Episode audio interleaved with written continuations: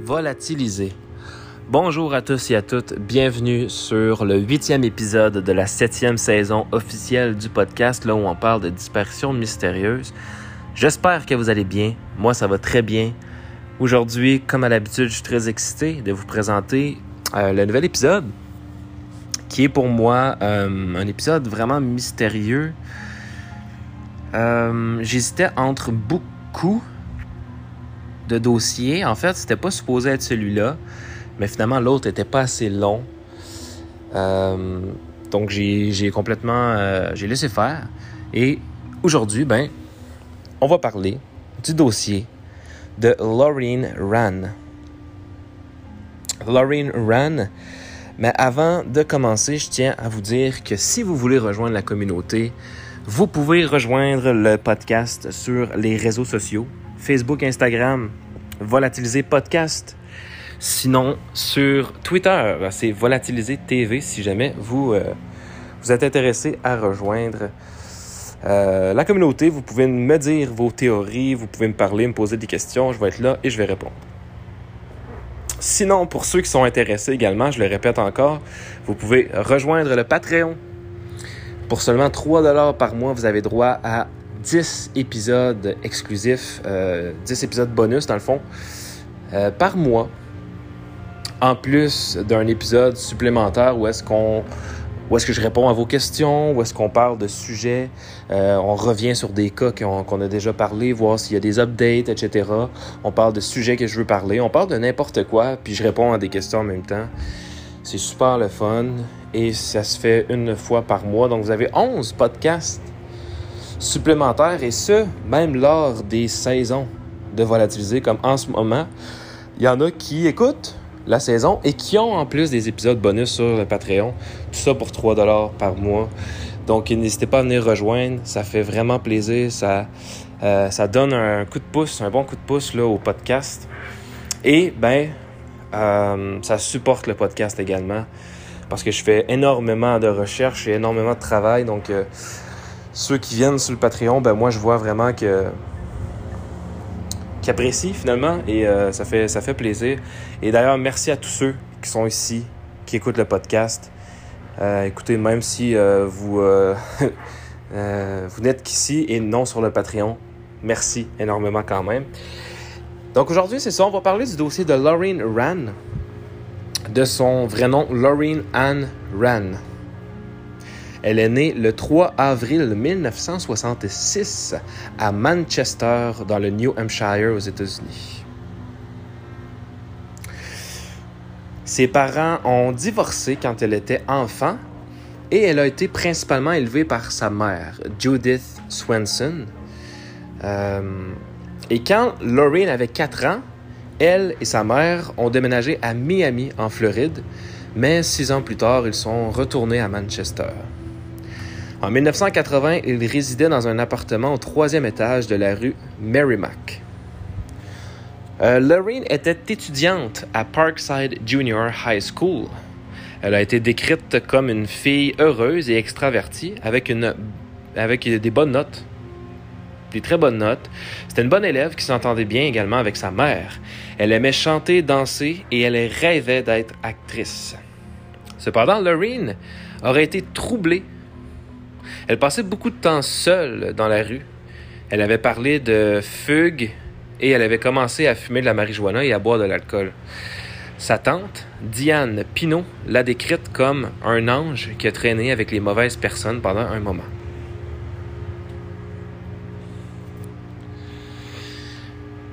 Donc là, on se... On est en 1980. Lorraine est âgée euh, de 14 ans au moment des faits. Nous sommes précisément, dans le fond, le 26 avril 1980. Lorraine est restée à la maison dans l'appartement cette journée-là. Sa mère, Judith, elle, passait la soirée à assister à un match de tennis à l'extérieur de la ville, en fait, en fait pour garder son petit ami, parce que le petit ami de Judith, c'était un joueur de tennis professionnel. Donc, Judith était partie passer la soirée à assister au match de tennis de son petit ami. Pendant ce temps-là, ben, Lorraine a décidé de rester toute seule. De toute façon, elle était en vacances de printemps à l'époque. Donc, euh, elle a décidé de rester, même si généralement, elle assistait au match là, avec, euh, sa mère. Mais cette fois-ci, elle avait demandé de rester à la maison. Lorraine a passé euh, la journée autour du voisinage et également dans un magasin, un, dépanneur, comme on dit au Québec. bon, le, voilà, le, petit magasin où est-ce qu'il y a des trucs que tu peux acheter, où, est-ce que j'ai... Ben, une station de service, voilà. Et euh, il y avait une station-service dans le fond là, sur le bloc. Plusieurs membres de la famille se sont arrêtés à l'appartement pendant la journée d'ailleurs. Le soir, Lorraine a invité un homme et une amie chez elle. Et les trois ont bu ensemble un pack de six bières et une bouteille de vin. Les amis de Lorraine diraient plus tard qu'ils l'avaient vu réapprovisionner des, euh, des refroidisseurs de vin au dépanneur pendant la journée, peut-être en échange de l'alcool. Vers midi 30, le 27 avril, Lorraine était assise avec son, ami masculin dans le salon lorsqu'ils ont entendu des voix dans les, euh, dans les couloirs de l'immeuble. Donc là, l'homme, euh, l'homme en question, lui, ben, il a pris, euh, il peur hein, parce que il n'était pas supposé vraiment être là. Donc, il est sorti de l'appartement par une porte dérobée en supposant que la mère de Lorraine rentrait chez elle et que lui et Lorraine auraient des ennuis si on les voyait. Donc l'ami a déclaré avoir entendu Lorraine verrouiller la porte derrière lui en partant. Un autre voisin a d'ailleurs confirmé avoir entendu des voix s'approcher de l'appartement à cette époque-là. Vers 1h15, le 27 avril, Judith est arrivée à la maison donc oui, vers 1h15 du matin. C'était donc pas Judith euh, euh, qui arrivait à l'appartement.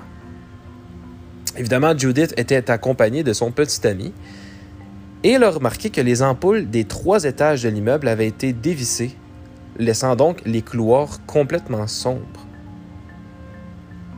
Lorsqu'elle est arrivée à la porte d'entrée de son appartement, elle l'a trouvé non verrouillée.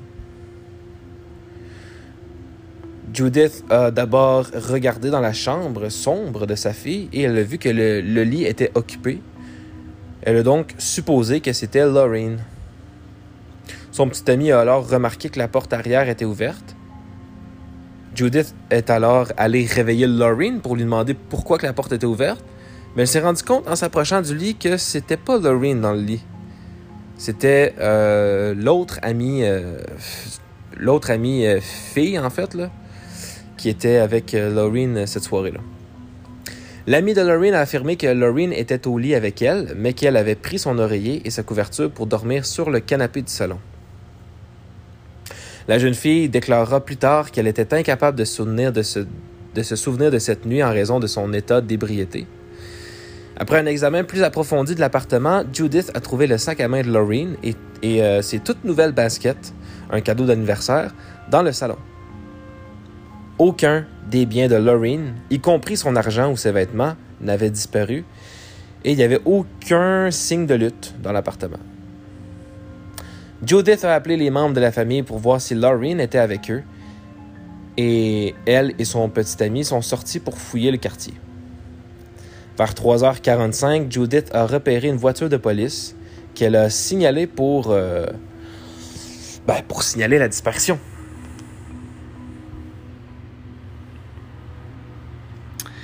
Pendant plusieurs semaines, la police a cru que Lorraine s'était enfuie, qu'elle avait fugué. Cependant, quand elle n'est jamais revenue, ben, ils ont commencé à modifier leur théorie. Ils ont plutôt cru qu'elle avait quitté l'appartement avec l'intention de revenir et que quelque chose s'était passé. Un employé de la compagnie de bus a déclaré à la police qu'il avait vendu un billet à une jeune femme correspondant à la description de Lorraine le jour de sa, de sa dispersion. Et un chauffeur de la compagnie a identifié Lorraine à partir d'une vieille photo euh, comme une fille qu'il avait déposée à Park Square à Boston. À Boston, voilà, à Boston. Des semaines plus tard, la police a obtenu une photographie plus récente et il l'a de nouveau interrogée mais là, le chauffeur, il était plus sûr si c'était bien elle, finalement. Donc, euh, les choses n'étaient pas trop claires. Six semaines après la disparition de Lorraine. Une femme de 25 ans nommée Denise Dano, qui vivait d'ailleurs à deux pâtés de la maison, a disparu d'un bar de Manchester. Des décennies plus tard, la police a déterminé que le tueur en série présumé était euh, Terry Peder Rasmussen, vivait dans la région sous le pseudonyme de Bob Evans. Terry a par la suite plaidé coupable du meurtre de sa femme en Californie en 2003 et il est décédé sept ans plus tard, soit en 2010. Les autorités pensent que Terry pourrait avoir été impliqué dans pas moins de six autres meurtres ou euh, disparitions, dont celui de Denise Baudin, qui a disparu à Goffstone en 81 et qui n'a jamais été retrouvé, ainsi que les meurtres de Bear Brook, qui fait référence à quatre femmes qui ont été victimes euh, de meurtres trouvées dans le parc d'État de Bear Brook entre 1985 et 2000. L'une des victimes était la fille biologique de Terry lui-même. Donc euh, ça, euh, j'aimerais bien en parler plus tard justement dans le podcast. Le 1er octobre 1980, Judith, elle va découvrir qu'elle avait été inculpée pour trois appels téléphoniques passés en Californie. Elle n'avait ni amis ni parents là-bas et Lorraine n'aurait jamais eu de lien avec la région non plus.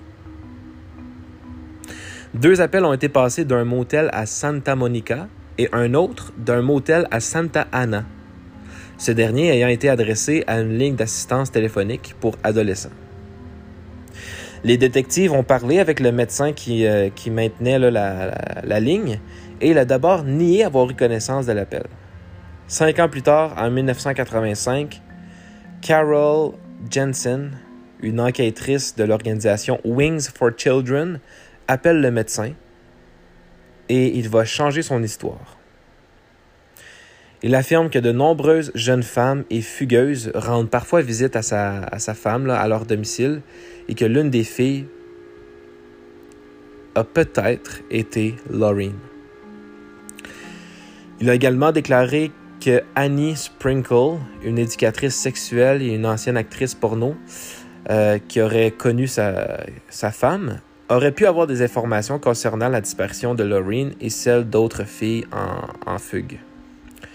Cependant, les enquêteurs de Wings for Children et du National Center for Missing and Exploited Children n'ont trouvé aucune preuve liant leur, euh, Annie Sprinkle à la disparition de Lorraine. Tout au long de 1981, Judith a affirmé avoir reçu de nombreux appels téléphoniques mystérieux d'un individu inconnu qu'elle euh, recevait toujours vers 3h45 du matin. Au cours de ces appels, Judith, hein, je, vais, dire Judith au lieu de Judith, mais en tout cas, Judith a affirmé que l'appelant n'avait jamais parlé. Les appels téléphoniques se sont poursuivis pendant plusieurs années après la disparition de Lorraine, augmentant en fréquence pendant les vacances de Noël. Les appels se sont arrêtés finalement après qu'elle ait changé son numéro de téléphone plusieurs années après la disparition de Lorraine. D'ailleurs, la tante de Lorraine, Janet Roy, a également rapporté qu'à plusieurs reprises après sa disparition, une jeune fille a appelé le téléphone de la famille Roy pour demander à parler au fils Michael. Et chaque fois que Michael décrochait le téléphone, la personne restait silencieuse.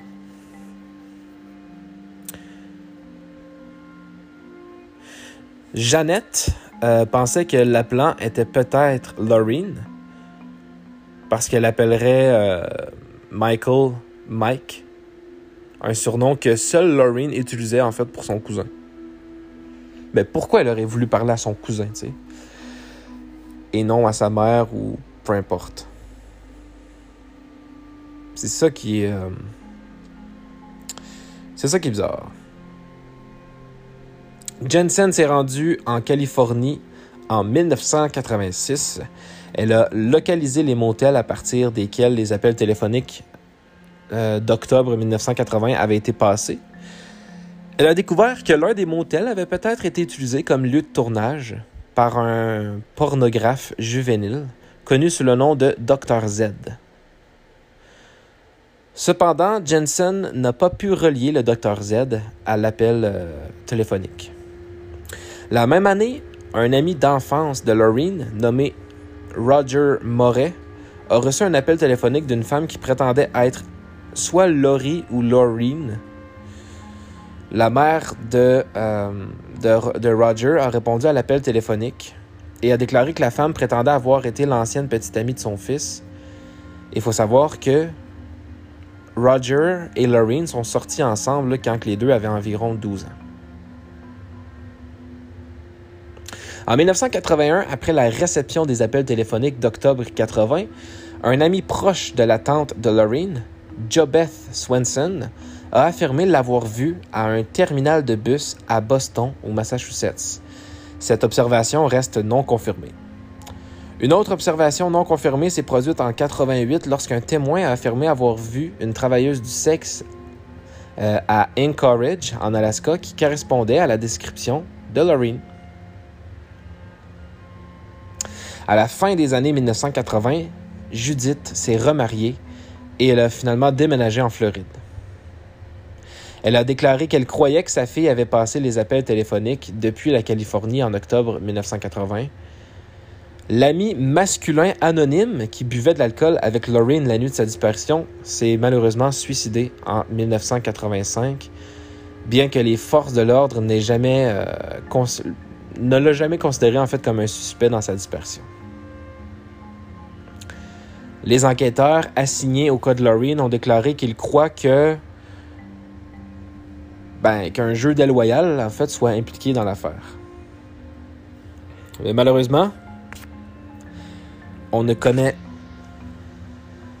rien d'autre. On connaît pas en fait, euh, on n'a pas d'autres informations sur le dossier. pas, ça n'a pas avancé plus. Euh, c'est vraiment les dernières choses qu'on sait c'est. Euh, les, les, dernières pistes qu'on avait, c'est vraiment comme. Euh, lorsque Terry Peder Rasmussen, le tueur en série, euh, c'est pas mal les, dernières infos qu'on aurait, pu avoir. oui, sinon, il y avait Dr. Z, qui était comme soupçonné, en fait, d'avoir fait du porno juvénile, mais ça n'a rien donné. Les appels téléphoniques, ok. Mais sinon, euh, rien du tout. Rien du tout. L'histoire. L'histoire se termine et on n'a vraiment aucune information. C'est l'enfer, là. On n'a vraiment aucune info. Moi, ce que je trouve étrange, l'ami masculin en particulier, je sais pas, il y a quelque chose que je trouve bizarre. Premièrement, on n'a pas déclaré son âge. Il y avait quel âge cet ami-là, tu sais? C'est quelque chose que j'aimerais peut-être savoir. Mais bref, ça fait maintenant plus de 42 ans et 4 mois que Laureen n'a jamais été revue. Elle est disparue depuis plus de 42 ans et demi.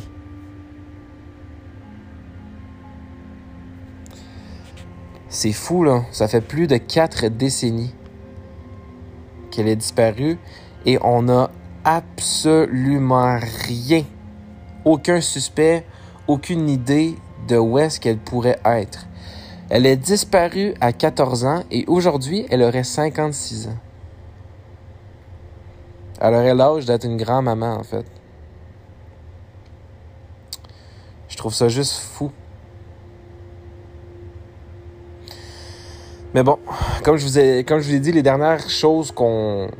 Les dernières avancées, c'était en 2018, là, lorsque le serial killer Terry, de son vrai nom, en fait, je pense, ben, on l'appelle Terrence. Je pense que son vrai nom, c'est Terrence. Euh, avait été euh, accusé d'un meurtre, puis euh, on pense qu'il aurait pu être également coupable de ce meurtre-là. Mais honnêtement, à part ça, il n'y a rien euh, qu'on sait.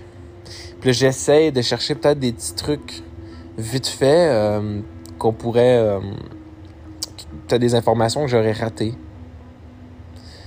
Mais non. Puis tu sais, ce que, ce que je trouve bizarre, c'est que. Tu sais, euh, vous vous souvenez, là, Judith avait découvert des, des frais qui semblaient assez étranges là, sur son téléphone personnel. C'était trois appels qui avaient été passés en trois mois, tout simplement. Dont un qui, s'en allait directement au, euh, au motel à Santa Monica, Californie. Et euh, deux, autres appels, en fait, qui, euh, qui allaient à un motel de Santa Ana. Et un autre qui était qui, allait en fait dans une assistance sexuelle pour adolescents. Donc évidemment, c'était c'était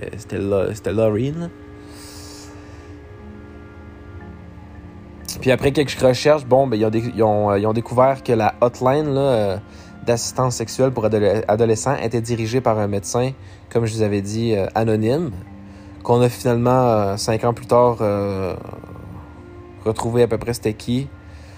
C'est vraiment une histoire étrange. Sa femme est comme... Je sais plus si c'est sa femme, non pas sa femme, mais en tout cas... C'est c'est vraiment étrange, il n'y a rien qui fait du sens, puis... Tu sais, ça, on, regarde ça encore une fois, là. Il y avait une soirée chez elle. Là, il avait cru entendre des bruits euh, lorsqu'il était chez, chez eux. Puis là, il pensait que la mère à Lorraine, donc Judith, arrivait. Donc, l'ami garçon a comme pris une autre porte pour sortir de l'appartement. Et là, euh, et là, Lorraine, elle va barrer la porte derrière lui. Et ce qui est bizarre, lorsque Judith est arrivée, Judith est arrivée à 1h du matin, mais tous les ampoules avaient été dévissées dans les couloirs de l'appartement. Pourquoi? Toutes les ampoules avaient été dévissées dans le couloir de l'appartement. C'était donc très sombre. En arrivant à l'appartement, la porte était déverrouillée. Et Laureen n'était plus là. Par contre, par contre, son amie, son amie fille, était toujours là, était même dans le lit de Laureen. Et elle a dit que Laureen euh, était dans le lit aussi, mais qu'elle a décidé de se lever à un moment donné avec son oreiller, je crois, puis euh, elle a juste disparu, elle n'a jamais été revue.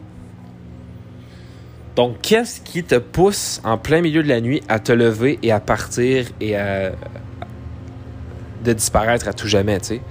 Qu'est-ce qui l'a convaincu de partir comme ça et de ne jamais revenir? Et là, avec les appels téléphoniques qu'elle aurait fait, c'est sûr, je trouve ça louche. Mais moi, ce qui me. Vraiment, ce qui me dérange, c'est les ampoules qui ont été dévissées tout au long des couloirs de l'appartement. Puis les voix qu'on entendait, les voix des personnes, c'était quoi finalement, tu sais? Euh, Il y a trop d'infos, je trouve, qui sont là, mais qui servent pas à grand-chose, mais, mais que dans un autre sens, peut-être que ça veut tout dire aussi. Je ne sais pas ce que vous en pensez. Ça n'a pas été un épisode extrêmement long, j'aimerais savoir ce que vous en avez pensé. Euh, moi, je trouve que l'histoire est, louche, est étrange. Je me demande vraiment où est-ce que Lorraine est partie. Et qu'est-ce qui lui était arrivé, tu sais. Mais comme je l'ai dit, ça fait plus de 40 ans qu'elle est disparue maintenant. Ça fait... euh, ça fait même plus de 42 ans et 4 mois. Je pense que ça fait 42 ans, 4 mois et un jour au moment où j'enregistre. Donc, ah, je trouve que c'est vraiment dommage. Et, euh, tu sais, en même temps, on le sait, là, elle avait. euh, était dans une passe où est-ce que ses habitudes changeaient. Tu sais, elle passait. euh, elle devenait une adolescente qui commençait à boire de l'alcool, à, à fumer de la marijuana, à se tenir avec des gens peut-être un petit peu plus vieux, ou en tout cas avec les mauvaises personnes, peut-être un petit peu plus. Euh, Donc, moi, je me dis, est-ce qu'elle savait déjà d'avance, lorsque sa mère allait partir, est-ce qu'elle s'était déjà dit, c'est bon, c'est ce soir que ça se passe, je m'en vais, Ou est-ce qu'elle avait vraiment juste l'intention de faire une espèce de soirée avec ses amis qui a terminé finalement par une fugue? Déjà, c'est bizarre que ses amis n'en savent absolument rien. Même pas, genre, sa meilleure amie qui était là euh, au moment où est-ce que. Tu sais, moi, je sais pas, il y a plusieurs choses que je trouve étranges. Partir comme ça, en plein, en plein milieu de la nuit, avec, des, avec les ampoules qui sont dévissées. Euh, il y a plein de choses que je trouve trop louches.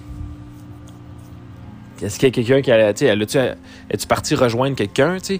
Là, à ce moment-là, il y a 40 ans, il y a 42 ans, on n'est pas dans une époque où est-ce qu'il y avait des réseaux sociaux, etc., tu sais. Euh, euh, je sais pas si elle a été rejoindre quelqu'un, mais. Tu sais, c'est ça que je veux dire, c'est beaucoup plus difficile à ce moment-là de contacter quelqu'un, de rencontrer quelqu'un, par exemple, sur Internet. En fait, c'est impossible dans ce temps-là, là. Vraiment, j'ai aucune idée de ce qui lui est arrivé, mais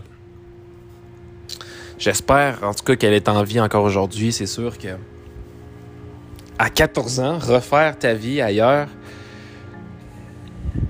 c'est rare. C'est très rare. C'est très difficile. Ah, c'est pas impossible. Et euh, on peut-tu parler aussi des euh, appels téléphoniques qu'il y a eu? C'est très étrange. Euh, je sais pas qu'elle veut parler à Mike. Puis elle, mentionne Mike. Alors que c'est Michael et qu'il y avait juste Laureen, ben, qui, qui l'appelait Mike, finalement. Et qu'elle ne parlait jamais. On dirait qu'elle voulait juste entendre la voix des gens, tu sais. Euh, elle appelle euh, sa mère, mais elle ne parle jamais. Puis pendant des années, elle va appeler la mère sans jamais, sans jamais parler, tu sais. Elle va appeler sa tante. Elle voudra parler à son cousin, mais parler, pas vraiment parler, là, mais. Il y a quelque chose de terrifiant, je trouve, de quelqu'un qui ne parle pas au bout du fil. Surtout quand ça dure des années. Tu sais, de ne pas savoir qui est au bout du fil, pourquoi qui appelle. Si ça se trouve, c'est même pas genre. Euh, c'est même pas euh, Lorraine, là, tu sais. Mais je trouve ça terrifiant quand même. Euh, ouais, je sais pas quoi penser de ce, dossier-là, pour de vrai. Je sais pas quoi en penser. N'hésitez pas à venir me le dire encore une fois sur les réseaux sociaux. Volatiliser Podcast, Facebook, Instagram. Volatiliser TV sur Twitter. Euh, je suis vraiment curieux de savoir. Et puis, nous, ben, on se retrouve dans trois jours. On se retrouve dans trois jours pour, euh, pour le neuvième épisode de la septième saison. D'ici là, ne disparaissez pas, ça serait dommage de faire un podcast à votre sujet puisque ce n'est pas une fierté de disparaître ou de commettre un crime quelconque. euh, je vous fais de gros bisous. On se retrouve dans trois jours. Prenez soin de vous, prenez soin de vos proches, faites attention. Comme je dis toujours, profitez de la vie, mais mettez les chances de votre côté. Et euh, voilà, on se retrouve dans trois jours pour un nouveau cas qui, je l'espère, va vous plaire. J'espère que le cas aussi euh, aujourd'hui vous a plu. Je sais que c'était un cas plus. Euh, peut-être moins passionnant que les, les derniers. C'est un cas qui est, qui est, vieux quand même. Là. On parle d'un cas qui date de plus de 40 ans. Donc, les informations sont difficiles à trouver. Je veux dire, dans le temps, il n'y avait pas trop de téléphone. Tu pouvais pas euh, essayer de retracer euh, le, téléphone ou le GPS du téléphone. Il n'y a pas de preuves nulle part. Il n'y a pas de preuves numériques comme euh, il y en a beaucoup aujourd'hui on sait rien. En fait, oui, ça peut rendre le cas plus intéressant, mais d'un autre côté, il y a moins de choses à parler, il y a moins de trucs à discuter, mis à part les appels étranges qu'il y a eu, mis à part les, appels qu'elle avait faits aussi à l'hôtel ou... Euh... C'est une chose est sûre, je pense qu'on peut s'attendre à ce qu'elle ait fugué, mais qu'est-ce qui est arrivé par la suite? Pourquoi, tu sais? Puis est-ce qu'elle a vraiment fugué? Moi, une chose, je comprends pas. Pourquoi, encore une fois, toutes les lumières étaient dévissées? Toutes les lumières du couloir de l'appartement étaient dévissées. Ça a laissé les couloirs plongés complètement dans l'ombre. Pensez à ça. Venez me dire une théorie si vous en avez une. On se retrouve dans trois jours. Bisous tout le monde. À la prochaine.